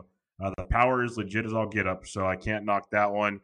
Brett Gardner is just a quiet, forgotten man. You know, Aaron Hicks is really, really banged up. Who knows what his overall production will be this year? You got Mike Tauchman, who we love, but uh, we haven't seen him do it for a full year. You, you got um, Gardner projected hit fifth or sixth right now in this Yankees lineup. He can get you 15 and 10, 15 and 15. To be able to get double digit homers and steals combos – at this point in your draft is like sneaky nice. So in deep league, we have five outfielders. Brett Gardner shouldn't be overlooked. It's nothing flashy. Uh, he's an older guy, but he keeps getting it done. So I like him quite a bit. Uh, David Fletcher, is, he hits the ball really, really hard. Looks like he'd be super productive. It hasn't put it all together and doesn't have a, a, a, specific spot in the lineup or on the field right now. So it's tough to really get an idea of what he's going to do. So for me in this area, you know, I like Happ and I like Gardner quite a bit. Santana's going to mash the baseball a ton. So keep an eye on him as well. He could uh, bring you a nice, nice return if he can stay healthy in Cleveland. But fun, fun range at this point in the draft, to say the least. All right, we're gonna go um, three post ninety ADP targets. Who do you got? Well, my number one target is, uh, or my number one post 90 is just a guy I absolutely love this year. He costs nothing and he is just, I think he's fantastic. And that is Jacoby Jones. Uh, he's going to bat leadoff. He's going to play every single day for the Tigers. He made some incredible adjustments last year at the plate, which started to show, um, you know, started to bear some fruit. He was on pace for a 2010 season um, and he got injured, and so for that reason, he you know he just wasn't able to kind of fulfill some of the promise that was there in the skills. But his contact rate just surged. I mean, uh, his in zone over his last 40 games was at uh, 91%. Um, his his three year average is around 83.7%. So about an 8% increase um, in in zone contact rate over those last 40 games. His plate discipline improved dramatically as well, slightly better than league average over the last 40 games. It had been around 35%, so about 5% worse than league average. So a 6% improvement there um, and lowest of his career. The hard hit rate surged as well, up to 45% over his last 40 games. His ground ball rate was down um, under 40% over the same um, time period. And then you look at the quality of contact, right? 7.8% barrels per plate appearance over those last 40, which is really, really nice. His 600 plate appearance pace pre injury was 21 13. Um, so that for a guy who's going late is really, really nice. The one concern is the batting average, but my hope would be that with the improvement in contact skills, the improvement in his plate discipline, and the improvement in the batted ball quality, that that also will not at least be a major hindrance. You know, um, he's he's had some pretty uh, nasty batting averages, if I remember correctly. Yeah, so 214, 170, 207, 235. Um, so I think he can get to 250 or above. That's a little bit of where the floor comes in for him, or the ceiling comes in for him around batting average. But I think he can be a 2010 guy and put up you know, like 80 runs or so playing every day in the leadoff spot for the Tigers. And I think that is very valuable in deeper leagues. And so he is going to be a guy that I will be targeting um, pretty late on. And it has pissed me off to no end because I've tried to get super cute in a ton of my drafts.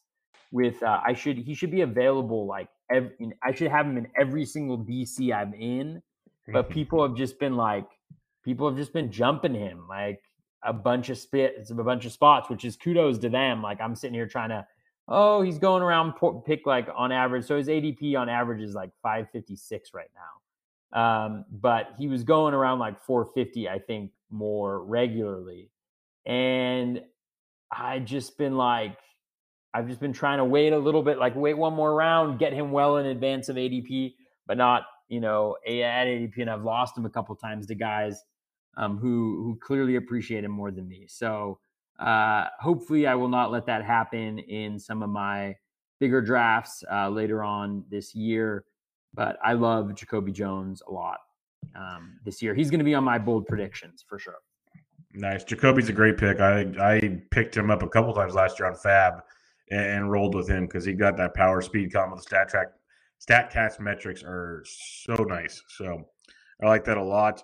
Uh, mine's the 94th outfielder off the board the last couple with 344. Probably going to keep climbing up. And it's not pretty. Like, you just don't even want to look at the name. But realize he's leading off, and you can get 30 plus steals at this point in the draft, and that's Jarrod Dyson. Nice. Uh, if you're short on steals, I love Jarrod Dyson. It gets he gets 30 plus steals. I was doing this the other day. He's getting you 30 plus steals in recent years. In 130 games last year, he stole 16 in 2000. Wait, is that the right one? Yeah, 16 in 2018 in just 67 games. He stole 28 in 111 games. He stole 30 and 107, 26 and 90, 36 and 120, 34 and 87, 30 and 102. The dude steals bases in bunches. So it's just it's, it's not great. His average will not be phenomenal. But even you look at you know ATC has him projected to play 60 games. He's going to steal you 14 uh, 14 bases. Now let's say he plays 120 games. That's 28. Say he plays 140. We're talking like 36 to 40 stolen bases. That is pretty pretty nice. Uh, the bat has him for 86 games and 24 steals. He's leading off for the Pirates. There are question marks. You know they might not bat him lead off. They might decide to go to a minor leaguer. But for now, they signed him to play outfield every day and right now bat towards the top of the order. And if that's the case, Jarrod Dyson, he's going to score you some runs and he's going to steal a ton of bases. If you're looking for steals late, this is your guy. So not pretty, but uh, a great source of stolen bases. Yeah, that's a great shout. He was a guy I was also considering um, adding, uh, add, adding as a possible guy. So nice work. You, uh, um, thank you. Who's your next guy? My next guy. You're welcome. Um, uh, uh, the next guy is Teoscar Hernandez. Um, so there were some pretty dramatic changes in Teoscar Hernandez's profile um, last year uh, in his last 40 games. Again, like I use the 40 game rolling average just because it's about a quarter of a season. It's about 150 plate appearances if not slightly more. And there's some uh, metrics that become more reliable at that point in time. But his O swing, so career, it's 30.7%, so right around league average. It was down at 26.2% over his last 40 games. So a really nice dip there into strong plate discipline. Uh, his contact rate was up um, 4% over his career average at 70.2%. So still much lower than you'd like it, but not the horrendous like 66% he's been throughout his career. His ground ball rate also went down from 38%, which is already nice, down to 32.4%. So, really, really nice um, movement right there. And then his hard hit rate went up 14% above what his career has been at 38.6%. It was 52.7% over his last 40. He also did not show splits during that time uh, against righties, which you know, and I and I as I understand it, he's going to be playing every day for the Blue Jays in that lineup, um, and he is, um, uh, and and it, it won't be a platoon situation as much as I understand it. His barrels per plate appearance over that time were nine point two percent, which is very very good. Um, his expected WOBA was around 350, so solid right there. He still strikes out a bunch. Over that period of time, he struck out about 38% of the time, but it doesn't jive with his um, uh, with both his 30.4% CSW, which is you know slightly worse than league average, but not atrocious, or his swinging strike rate or contract tack metrics. Like that's like a league leading terrible K rate, and his metrics were not there, and so I would expect some positive regression there. So that is all to say. I'm I think you know, there may have been something that clicked with Teoscar towards the end of last year, and I am hoping to be able to find out whether that thing happened by drafting him a ton uh, towards the back end of drafts this year. Yeah, I like Teoscar a lot. That was my number two. So I I, I don't have a ton more to add besides his his Statcast page. I, have been saying this since he got traded. I saw him in Fresno in AAA when he was at the Astros, and before he got traded to Toronto the dude is just a hard hitting machine. And his his Statcast metrics showed even with like a down year technically last year, he's been so so good overall. If he can cut down on the strikeouts, that would be tremendous. 38, 31, 33 the last three seasons. But his walk rates increased every year. His hard hit rate's still great, like I said. If he can, you know, reduce those strikeouts a bit and keep that fly ball rate uh, up, which he has the last few years, he pulls the ball hard a ton. Um, he, he's a great option there. And one thing that people like you mentioned is he's going to get everyday at bats, and he's been at pick 346 right now in a very potent lineup in a very potent ballpark. So I like Teoscar a lot. I'm with you 100% there. He was my number two as well. Who's your three? Oh wow, he was your number two. Holy moly! Yes, I like Man, we are we are both brilliant. I just want to say how smart you are and amazing at making these picks. You are, Bubba. Um, so next up is a guy. I wasn't sure whether to include him, but I'm going to include him, and that's Derek Fisher. Uh, there are major issues. There are major contact issues. There are major strikeout issues. There is no doubt about that but I think there is some reason for hope. He's kind of like a way just shot in the dark. Like the Blue Jays gave up a decent amount to get him, and so I think he they will give him a shot on the strong side of the platoon um, in that outfield.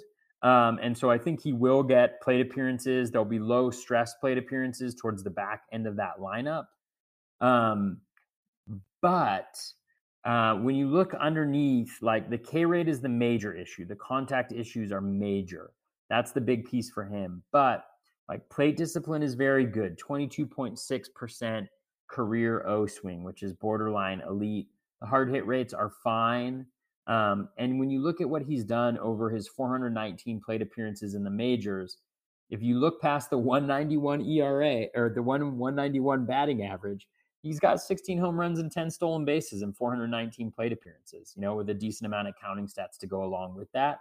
Obviously, that was with the Astros. So, you know, maybe the rates won't stay up at the same amount, but he walks, he gets on base, not like he doesn't have a high on base average, but his batting average is not um, as detrimental as it would be otherwise if he did not have good plate discipline. I want to make sure I frame that correctly. And then when you dive into the StatCast, metrics, they're really nice. You know, 6.6% barrels per plate appearance, so better than league average. 44.3% hard hit rate, which is solid. Um, that's his StatCast hard hit rate. 114 mile per hour max exit velo, 95.5 miles per hour exit velo on uh, fly uh, on uh, line drives and fall, fly balls. Right next to Ronald Acuna and Ryan Braun, Ian Happ, and Yoan Moncada in that group. Um, that's a nice little group uh, to be in. So there's a major flaw with the contact rate. Um, if he can somehow find a way to overcome that major flaw in his contact rate and the super high strikeout rate and at least keep it manageable, like in the mid 20s, you know, even the high 20s, you know, you could be looking at a guy who hits 240, 250, you know, with, you know, again, like another 2010 possibility uh, with, you know, somewhat okay rate uh, counting stats. So uh, he's a definitely an interesting guy for me. Um, what about you, Bubba? Who's your who's your number three? And don't say it's the same guy that I chose no. because then we'll just have to throw a party for how brilliant we are. you know, it's not Derek Fisher. Uh, I, I understand. Yeah, I understand the intrigue of him, but mine, it's another Baltimore Oriole, and they're no fun. But uh, Anthony Santander is an intriguing play to me. Twenty home runs last year, hit two sixty one. I think he can definitely hit 20 plus again in Camden this year. And then the counting stats, maybe he can go 70 70 there and, and help you out a bit and don't crush you in batting average of 250. But a late source of power. I liked his uh, improvements in the StatCast numbers with a 7.7% barrel. Still not like great, but it's above average and, and a 2.7% improvement from the previous season. Uh, he saw a sweet spot, sweet spot percentage go up. His xwOBAcon went up. His hard hit rate went from 26 to 36. Uh, all things that I, I, are really nice to see from a power bat. Still a lot of ground balls, not a lot of fly balls. He is a, he's a big fly ball line drive combo guy, which is good. As you mentioned, pretty sticky, as Mister uh, Chamberlain would say. But would love to see the ground balls go down a bit. Massive pull power, and that goes well in Camden Yards. So there's a lot to, to like there. There are obviously some scary moments. He chases the ball 39% of the time, up from 32.5. So a lot of that going on. That's why his strikeout rate rose as well. But um, if you can work on the, that a bit, lower the ground balls, elevate the ball some more, the power is legit, and there could there could be a lot to like there with Santander. Should play every day because there's really no reason not to play him. Uh, he's a switch hitter, which is always nice as well. Only 25 years old, hitting in the middle of that order. Uh, could be could be fun as a late source of power in your draft. So that would be my number three. Nice. All right, we have a, uh, a few listener questions from last week for these later round targets. So let me pull some of these up here. Dave Petros Yellow says, "Okay, wanted to ask about Statcast darling JD Davis last week, but I'm glad it was put off. Am I correct to be slightly concerned about Cespedes if he can actually stay healthy, taking some at bats from Davis? In that instance, I would put McNeil at second and Davis at third and let Cano sit. Do you believe, uh, or hit the bench? Uh, we'll, we'll leave it there. He's got it's like a two parter. So, do you think Cespedes steals at bats from Davis? I wouldn't necessarily be super worried about it at this point in time, just because Cespedes has not shown the ability for multiple years um, to be healthy. And so, you know, right now, I think that Davis has a pretty decent shot at playing time, you know, getting the bulk of at bats. Um, but you know, they've mentioned Dom Smith as the one who's really competing for him. And so I think maybe you you dock him a little bit thinking Cespedes could come back. Um, but you know, again, like I think it's one of these tough ones because where JD Davis is going, right? Like he's going, there's still a lot of really good players left. And so you have kind of he's clearly in a timeshare. He's not going to be getting you know 600 plate appearances barring uh, barring injury. He's shown himself to be a very good hitter. He was really good last year. Um, but then there's also kind of the possibility that somebody else could interfere there. So again, like I, I, wouldn't be super concerned about it at this point in time, just because I think JD Davis is a better hitter than Cespedes, and I think that Cespedes is not you know, I know JD Davis is bad. I imagine Cespedes, given some of the injuries, is also bad. So I wouldn't be too concerned, but it definitely is something to consider, um, especially as we learn more in spring training about what uh, the utilization of those different players might be. Yeah, he's definitely another source of problem for JD Davis. I'm not as worried about that as the platoon with Dom Smith, like you said. But in theory, they want Cespedes out there, and if he's going to play that would be a spot to put in him because you got Nimmo and you got Conforto out there already. Marisnick, if Nimmo sits, would play center field. So you got Cespedes, Davis, and Dom Smith in left field in theory. So yes, he should be a concern, but I don't think a major concern. Uh, he also really likes Bryan Reynolds. He wanted to let us know that. Um, Eric, awesome. some, and, Eric and, some, yeah. And one thing, like just looking at Dom Smith's, um, you know, he was he was pretty good last year. You know, yeah, 11 home runs, platoon. 11 home runs and under 200 plate appearances, 282 batting average. You know, ATC has him falling down to 246. ATC also has Davis down at 277, I think. You know, so there's not a, a massive difference um, between those two necessarily. Um, you know, especially given Smith, former elite prospect, definitely has pedigree, definitely has hit tool. Um, so eh, I just think that there's there's a lot going on there, and I think yeah. that's probably why I don't have any shares of JD Davis. uh, Eric Samulski asked, "Please make sense of the Rays and Reds outfield for me. Thanks."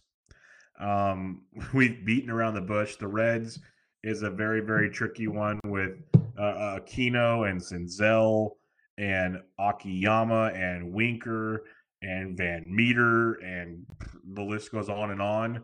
Um, for me, it's you know Akiyama should be hitting towards the top of the order every day. OBP making that happen, and then you got Castellanos doing his thing. He'll play every day. So those two for me are pretty locked in. You know, Roster Resource has Akiyama splitting a platoon there, but I, I, I see him playing a lot. It's the Winker, Aquino, Phillip Ervin, that mess, which is terrifying. So I love. I love Castellanos. Akiyama, I would trust. The rest of it, I'm just kind of staying away from we'll start with the Reds. What are your thoughts on the Reds outfield? Yeah, I mean the Reds out, outfield is a little tough. Um, you know, because yeah, I mean there's just so much. There's yeah. so many guys. I mean, they're all like pretty good, right? Because yep. you know, Nick Senzel, I'm looking at roster resource and Senzel's like on the injured list. So it's like, yeah, is he gonna sub for Freddie Galvis? Is he gonna be out there in the outfield? You know, um, I think you, I agree with you. I think Castellanos is an everyday player. Uh, the contract showed that that's what he's going to be, and so I would kind of cross that one out. Then you have Shogo, who's going to be in center against uh, righties at least, and against lefties, it's like who do you really have to sub in there? Maybe Senzel, right? um, against lefties. So maybe Senzel is there against lefties. You know, that leaves, uh, you know, so Winker um, potentially in left field, you know, against righties. Uh, but, um, you know, and so then you don't have Aquino in there. So do you, then do you have Aquino, um, you know, as the short side of the platoon there uh, with Winker? Phillip Ervin doesn't have any more options. I saw this conversation happening on Twitter earlier today. Phillip Ervin doesn't have any more options, so it, they can't really send him down because I'm sure somebody would pick him up, and he also like deserves to have that opportunity. You also have Van Meter, who's kind of hanging out there, um, maybe better at you know second base than anywhere else, but you have Moustakas there. So it's just a little bit of a crap show. So what I'd say from a fantasy perspective is like Castellanos and Akiyama, I think have the most fantasy value from that outfield. Castellanos clearly number one because he's going to play every day. I think Akiyama has strong side of the platoon. He's got a skill set. I think that that deserves some, um, uh, you know, some goodness. Winker's always been super interesting, but he's never he hasn't been able to put it together um, consistently at all. I think Aquino could be super interesting, but again, like with the price that you have to pay and the potentially limited amount of playing time that he has, that's a big question mark. None of them separate themselves defensively, really. So I think it's just kind of a, a, a little bit of a, a, crap show there.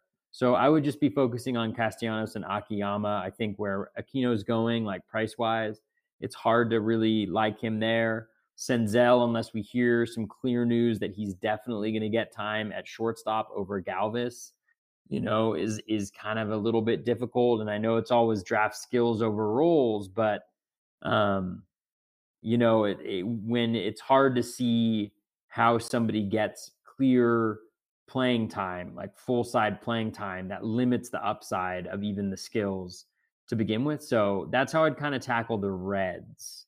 I would say, is by staying away. uh, when it comes to the Rays side of things, they got Austin Meadows, who should play every day. You mentioned Kevin Kiermaier, if healthy, should get a ton of playing time. But then you got Hunter Renfroe, Yoshi Tsutsugo should be DH, but could play the outfield. You got Manny Margot, Jose Martinez. It's a little more clear than the Reds, but still some moving pieces there. Um, you know, we talked about Kiermaier tonight. Meadows is definitely in play. But then, other than that, you know, you like to see a Jose Martinez or a Manny Margot. You mentioned him earlier, but uh, Renfroe appears to be the guy. Eh, I, I kind of just want to stick with Meadows and Kiermaier, but they all have a little bit of validity to them. How do you attack the Reds or the Rays situation? Yeah, I mean, it seems like it's you know Meadows is going to play every day. Kiermaier and Margot are going to platoon in center. And so the right field is what it comes down to. I mean, the one thing that Renfroe does have going in his favor is that he is excellent defensively. You know, he did win um, the Gold Glove last year um, in right field, so he has been very good defensively. Um, what I'm trying to see is what his career splits are. Yeah, so he definitely has the lefty righty splits um, for Renfroe over his career 221 batting average against righties, 269 versus lefties, um, uh, 139 WRC plus against lefties, 90 against righties. So not you know not not atrocious. And so the question is how much that playing, t- how much that defense, how many at bats it gets him against righties because. Some of the guys you mentioned, like Tsutsugo, is not supposed to be good uh, defensively, so it may be hard to find some time for him there um, in the outfield. Joey Wendle is obviously a guy that they've kind of moved around in a lot of places. I don't think Jose Martinez is going to play the outfield. Um, I think he, you know, I wouldn't be surprised, like, depending on how he hits, if he actually gets close to full time uh, DH spots there and they just kind of move and mix and match um, uh, Tsutsugo around to get him spots. So I think for me, the key is Meadows is the guy that I really want um, out of that outfield. Obviously, that's nothing brilliant. I do think the Kiermaier Margot platoon in deeper leagues could be an interesting little, you know, just like two guys to kind of switch off depending on who they are. If you're in a daily league or even in like an NFBC style, split it in two. If you can get, you know, like Kiermaier for three out of four in one piece or Margot for two out of three on the weekend or something like that, that could be somewhat interesting. And if if if Kiermaier gets hurt, which is you know likely at this point, in the in the season. Margot is really the strong. You know, he seems to be. I'm probably missing some guys in the minors just because they're so deep, but he seems to be the guy that would get regular plate appearances in center field. So again, like I would treat it similar to the Reds and saying like, okay, I know that, um, I know that Meadows is going to get everyday play appearances. The Margot Kiermaier seems like a pretty standard platoon, and then you have you know Renfroe and a few other guys maybe competing for some spots there. But I think Renfroe gets the bulk of that just because again they gave up a lot to get him, so they clearly like him a lot, and he also is really good defensively. And I know that that's something that you know the Rays certainly value. Yeah, no, no doubt about it. It'll be interesting to see how they pencil these two outfields together. Uh, Matt Olson at Moles 10 ask Do you guys find it valuable to build a roster from bottom up? Say most of the cheaper assets are at a particular position, so you attack other positions earlier. Is this more practical in auctions? I'd say it's more practical in auctions, but um, I don't really focus on, I guess, a bottom up approach more so as I kind of know how I want to build my roster. I know you like to build your roster a certain way, and I attack it that way, but uh, maybe I'm not understanding the question. But I don't really focus on a bottom up approach. What about you?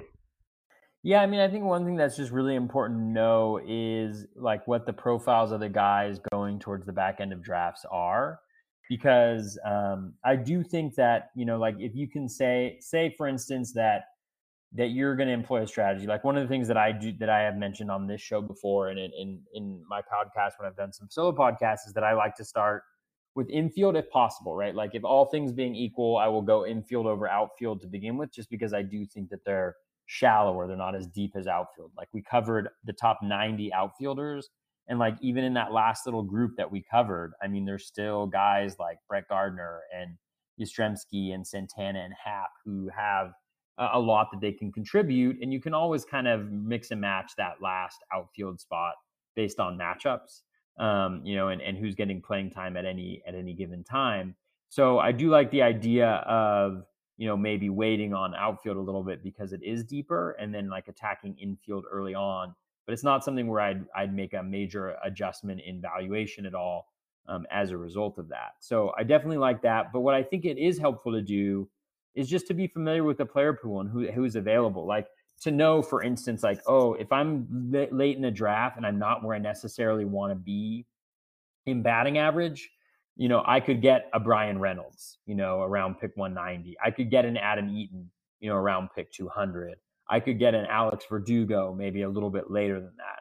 I could get a, um, there's one other guy that we mentioned who falls. I could get a Ryan Braun, like you know, a little bit later. I could get a How Shogo Akiyama. How could I forget him? I, you could get a Shogo Akiyama like a little bit later. You could get a David Peralta a little bit later. And then if you're going through the same exercise and it's like you you like I normally go into to the end of drafts light on power because I'm focusing on batting average and stolen bases early on, you know, sometimes to the detriment of my power. So in that particular instance, then I'm kind of sitting there going through the draft thinking, okay, I've got Joc who's available like slightly after pick 200. Then I've got Justin Upton who's going like around pick 220 or so. You know, if I miss out on him, and if I miss out on him, then I've got a guy like Hunter Renfroe, you know, five picks later who I might be able to get to. And then if I miss out on him, then I have a Mark Canha.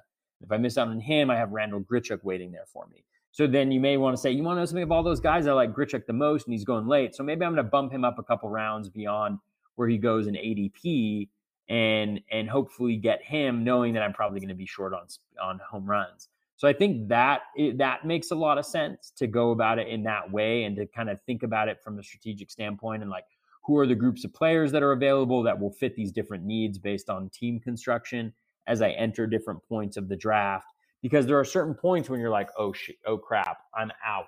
Like I don't I don't there's nowhere else I can really turn that's going to help me here. But you need to understand their profiles so that if you're like need batting average and stolen bases, you're not like, oh, great, I'm going to get Corey Dickerson. It's like, well, I got bad news. Like, you know, what you needed to do, well, like maybe Ian Happ, or actually Ian Happ in that situation isn't a good one. So then you're like, oh man, like I kind of blew it because what I should have done in an earlier round is go after maybe um, a Shogo Akiyama. Like that was probably my last chance to get, you know, potential batting average and speed um, you know, in that particular instance. So I just think knowing the back end of the player pool is so helpful because as you go through the draft and your you start to build out your team, and every team, especially 15 teamers, is going to have a weakness. You can identify where those weaknesses are and figure out which which players are that puzzle piece that fits in with what you have right now. Yeah, I guess the biggest thing is just know the player pool. We talk about over and over again. Know the player pool, know what you want, build your roster from there. Um, next up at HJS561, where are guys like Lourdes Gurriel, Justin Upton, McCutchen, and Braun go, or why are guys like Gurriel, Upton, McCutchen, Braun going overlooked when they all should have steady playing time plus give you value in home runs and stolen bases? Ageism and health for Upton, McCutchen, and Braun? Question mark. I'd say age is for sure one thing. Injury concerns with Upton and McCutchen are in play. Even Braun, I guess. Um, you got so many shiny new toys that people want to use. Playing time isn't 100% for, uh, uh, you know, Braun and even Gurriel could run into a platoon at times with certain guys. Those would be my answers. They're all very solid options. Guys, I, I'm targeting all of them in my drafts, but I would imagine age and injury concern is the biggest thing for the those three. And then Gurriel, just there's a lot of people that don't buy into his overall metrics. I guess. What about you? Yeah, no, I agree. I mean, I think that um I think that yeah, it's like age. I mean, Braun, like saying that Braun has pretty consistent playing time, like you know, he's he's on it. He's in a platoon. Like he hasn't had 600 plate appearances in seven years or something like that. Like that's not necessarily what I would consider consistent playing time. Like that's something that you need to manage in your roster. If you're in like a, a daily league, that might be slightly different. But in 15 team leagues, like deeper leagues, that's definitely playing time concern. Um, Bubba, you want to take over? I'm. I, I need to get a glass of no water. Problem. So talk here for a second because I'm. I'm. Um, I'm. Uh, I'm signaling to my wife uh, in the need for water. Okay, it's coming back to me. It's coming back to me. Don't worry, folks. Sometimes I get emotional when I get uh, questions about Ryan Braun, you know, towards the end of his career, right, Bubba? Yes, it's it's a very touching time. It's like, were the steroid allegations real? Is he a Hall of Famer? The guy's a beast. So many, so many things that make you want to get choked up and think he might not make it in the Hall of Fame. So I understand. Oh man, emotional. Okay, so with Gurriel though, but even with Gurriel, right, his projection, I have his projection worth about eleven dollars. That makes him the 154th ranked player. His ADP right now is around 160. So he's actually kind of seems fairly priced. I think where you are getting a discount, so like Braun, he's going around 260. I have him around 200 in terms of the rank of the player. So you're getting a, a bump there. McCutchen, $8 player, you know, 202nd ranked hitter. He's going 207th in terms of ADP. Upton, 214. You know, he's a $7 player according to his projection. You know, 230th is around where his ADP is. So they actually seem fairly in line with the ADP based on the projection. I think it's just a little bit of like, we're probably thinking these guys just had one down year or they had one injury. They're going to be back to where they were before the projections are kind of like, hold on a second, hold on a second. And then I think with some of them, like the ADP hasn't quite caught up to maybe how good they are. But I think there are legitimate reasons, right? Like we wouldn't be surprised if Braun had an injury and he only reached like 300 or 400 plate appearances, right? McCutchen's mm-hmm. coming off not just any injury, like for a guy who used to steal bases, a guy, you know, an a, a torn ACL, and it hasn't even been a year, right? It's been like nine months since he tore that ACL. Upton for me is a little bit of in a different category just because, you know, they weren't, um, they shouldn't be injuries that continue to affect him. He had two of them last year. And so I feel a little bit better. And he's also only 32. So he's on the younger side of all of those guys. And then Gurriel, obviously, like, I think he's he's a really good player. He's a really good hitter. I think the projections are somewhat recognizing that, but there may be some upside there that, you know, that that that is being missed. Yeah, it's a, it's a good group though. So if uh, they're falling, enjoy them. Uh, that's what the best advice I can give you there. Uh, Joe Payne at P E I N E underscore Joe. So the first part of the question, he needs to keep three of these four players in a points league that doesn't punish strikeouts. Who are the three guys you keep? Ian Happ, Wil Myers, Domingo Santana, Gregory Polanco. He's in a league that doesn't punish strikeouts. Points league doesn't punish strikeouts. Um, I mean, there's just so much to ask. Like, does it does it does it do walks? Are walks helpful, for instance?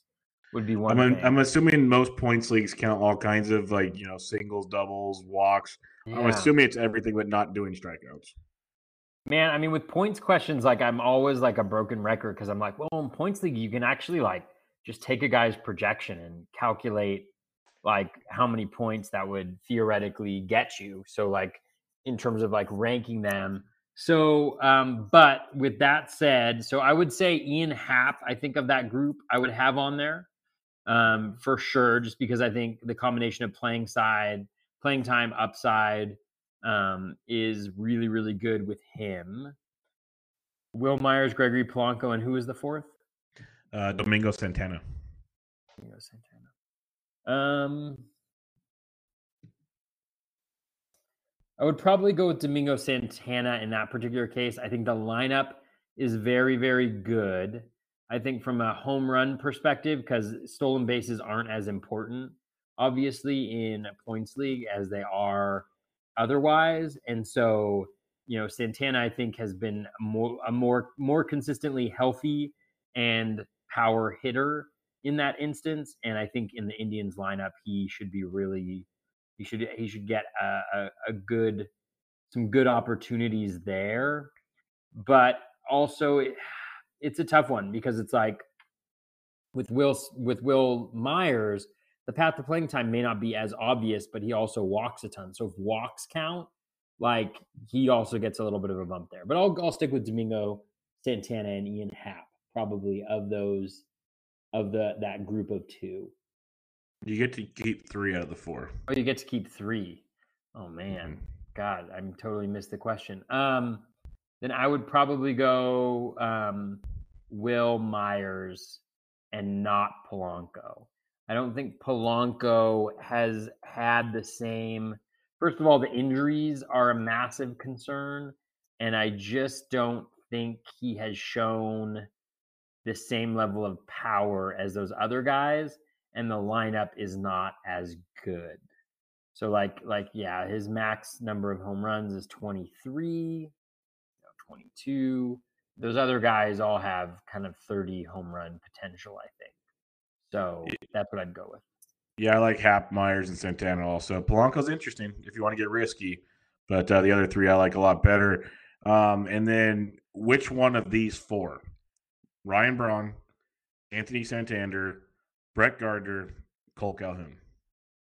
Um, of that group, I would go with. Uh, I mean, there's so many questions I want to ask them. This is the difference.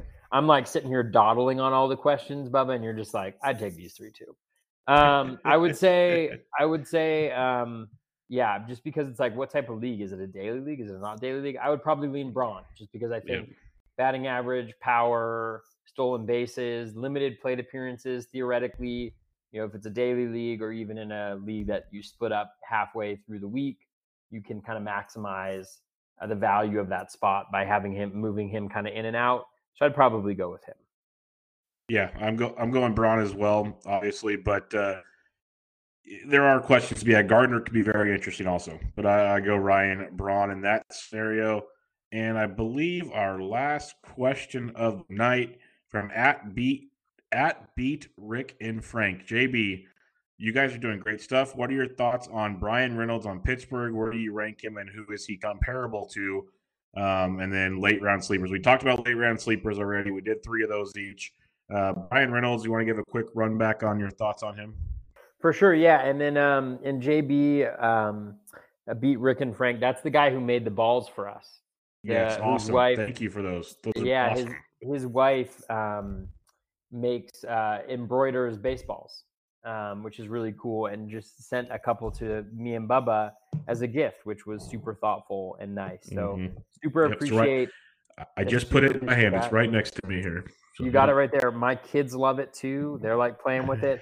Let me actually. I want to give a shout out to. Um, I want to give a shout out to his uh, wife's company because I got it right here. It is. Um, it is Jody B Creates.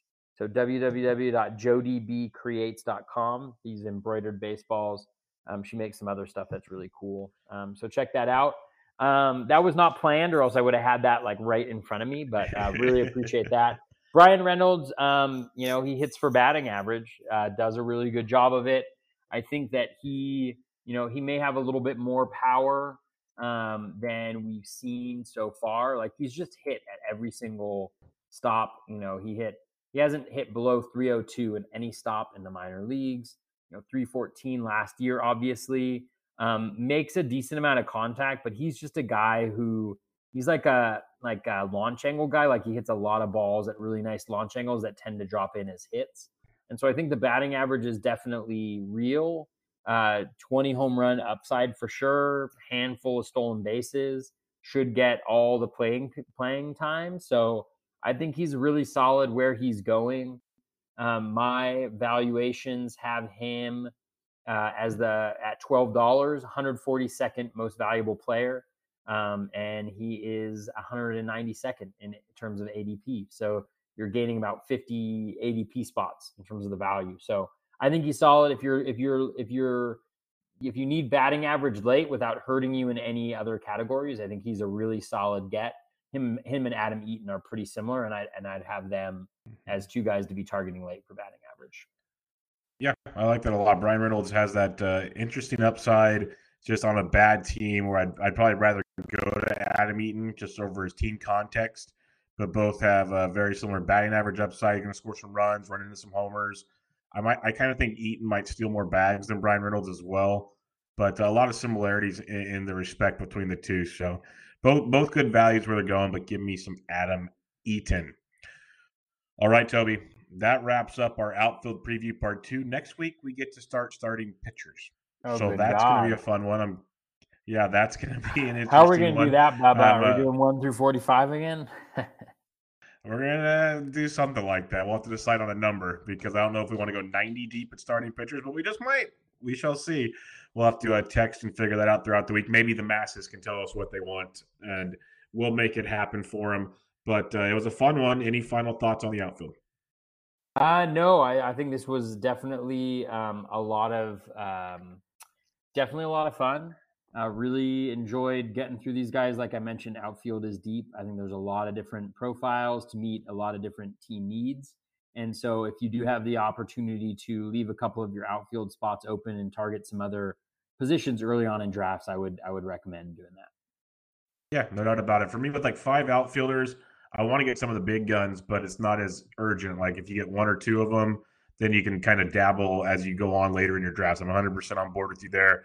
I don't want to leave them all. So um, yeah, but there's there's tons of depth. We went over 90 guys in your 15 team, five outfielder leagues. That's uh, 75 outfielders. So it's it's going to go deep. You're going to have some fun with that. But uh, check out Toby on Twitter at BatFlipCrazy. I am on Twitter at BDintric. And this was another episode of Bubba the Batflip, episode 25, Outfield Preview Part 2. Catch you guys later.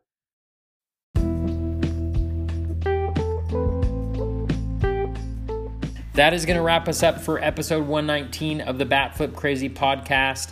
Hope you enjoyed that uh, in deep, in depth, in deep, in depth look at the outfield position. It is a deep position uh, this year, at least I feel like it's a deep position and one where you can get a lot of different. Uh, different types of players to fit whatever it is that your roster construction needs are uh, towards the back end of the draft. So, some really intriguing and interesting players going there a lot of risk reward, a lot of really solid guys going pretty late in the draft. So should be should be fun. Should be fun to uh, to backfill that those rosters with your outfielders this year. All right, as I mentioned before, on Wednesday, going to have an interview with Vlad Sedler. That should be a lot of fun. Definitely listen to that podcast. Best of luck with all your fantasy baseball research. Best of luck with all of your podcast listening because there's so many good podcasts out there. Can't tell you how much I appreciate uh, all of you listening to mine and ours uh, when when it's uh, Bubba and the Bat Flip. So thank you so much for that. So yes, best of luck with all your fantasy baseball research. Take care and be kind to one another.